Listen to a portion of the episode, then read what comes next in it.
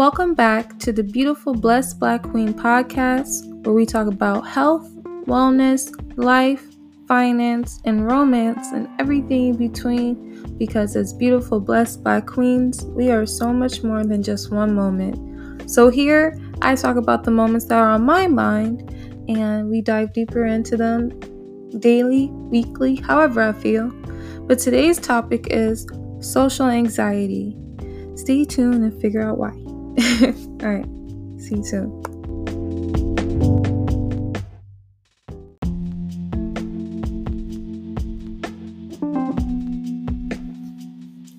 Okay, so the reason why I want to talk about social anxiety is because I just had experience with it.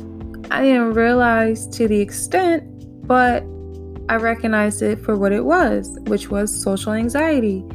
So here's the thing just to give you background on me, I've been working since I was 12. I think I've said this before. So I've always been around people. Most of my jobs have been in customer service. But I guess, like, with the mind frame of working and getting money, it's always easy for me to be around people. But, like, again, I go to work to work to make money. So it's not like I'm I'm kind to everyone, but it's not like I'm trying to be people's friends at work. Like I'm doing my duties, right? And so last night I told myself I went to bed early yesterday, so I woke up late, but I didn't want to stay in the house. So I was like, ooh, I'm gonna get dressed up because you know I'm a beautiful, blessed black queen. And I got it together, you know got real cute, felt good. You know, it's my first time for real going out, leaving my home in my car, like bills paid, feeling great, you know, going out and about.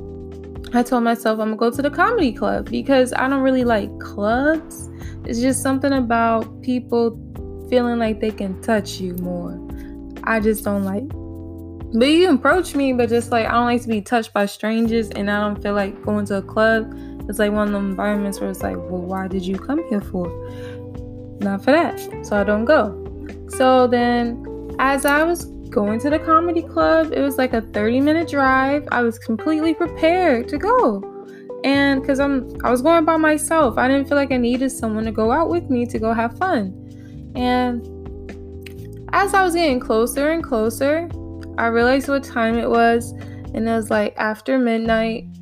And I got close to the comedy club and I looked out front and I just remember seeing people out there, but it's like there was no parking close by, so I felt like I had to park like in the dark somewhere, like down the street just to get close parking, which I wasn't comfortable with because it's like near the warehouse district. And just those two, that word alone, warehouse and then district, like so you should understand like dark areas and whatnot at night.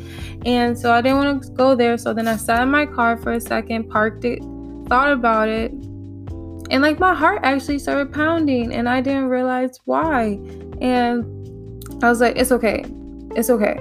You don't have to go in there if you don't want to. I wanted to go, but then something just literally made me feel like, nah, it's not worth it if you actually don't feel safe. But at the same time, usually I call my mom. I always tell her where I'm at just for safety purposes. But tonight, I just wanted to just be grown.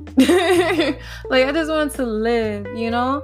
And so then I was like, I-, I, can go somewhere else. I'm gonna find something else to do. And mind you, I wear sandals too, so I wasn't planning on going dancing or anything like that, like maybe a bar or whatever. But then I thought about what my sisters tell me sometimes, like, you never go to a bar by yourself as a female, especially at like super late after hours, because you're giving off a certain impression, like, what's she doing here?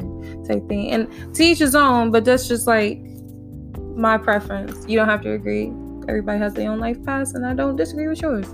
As long as it don't bring harms onto anyone around you. Um, but back to the story or whatever. So driving around, and literally, you guys, I drove around for like 45 minutes to an hour because I couldn't make up my mind on what I wanted to do. And plus, I was like sitting in traffic, driving throughout the city. So I got to like look at the people and like what everyone was doing and like all the emotions floating through the city that I normally don't see because I like to stay at home. I'm usually a homebody. And so it's like I got to go outside, but at the same time I didn't get to participate. So then I was like, you know what? My sister's telling me people go to Pizza Luce like after the clubs or whatever. So I told myself, well, let me go to Pizza Luce since I don't want to go to the clubs, but like the people of my community, whatever, those are the places that they go to. So let me go over there, and see if I can like get to know people, blah blah. Like fun wise, not like oh, I feel like time and place for everything. I just wanted to like chit chat with people, like get out the house, you know. So I actually finally found parking downtown, and I parked my car pretty close to Pizza Luce, and I walked over there. And honestly, I was so uncomfortable. I it wasn't even that I felt like anyone was watching me. It was just like I don't know, it's like a sense of safety and then also just trying to make sure that I was completely aware of everyone else around me because a lot of people are drunk. You can't guarantee people's behaviors, and that's not to think the worst, worst of the worst, but like I'm always prepared because I used to work in the airport for like a year and I was charged with cancellation. So I seen how people's personalities can like flip like that. Like it's crazy. And imagine if you spend money on something and you think you're going and then you're not. So like that's a different level of anger with hundreds of people at a time. And that's another story for another day. So I go to Pizza Luce.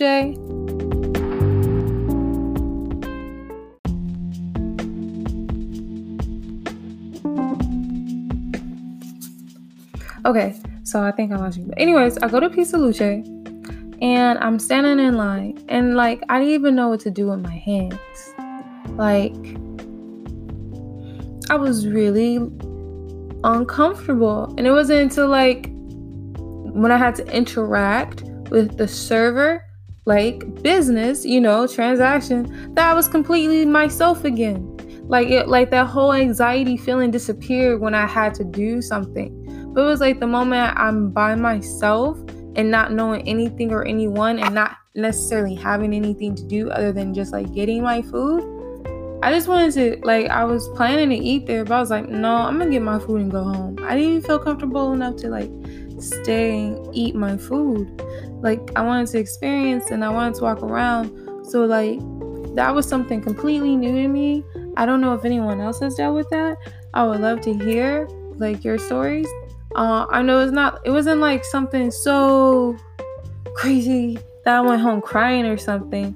But it definitely like made me call one of my best friends and I told him about it. And he, he even told me, he's like, Yeah, I've done that before where I drove around for like an hour because he just didn't know what to do or where to go, but just needed to get out of the house.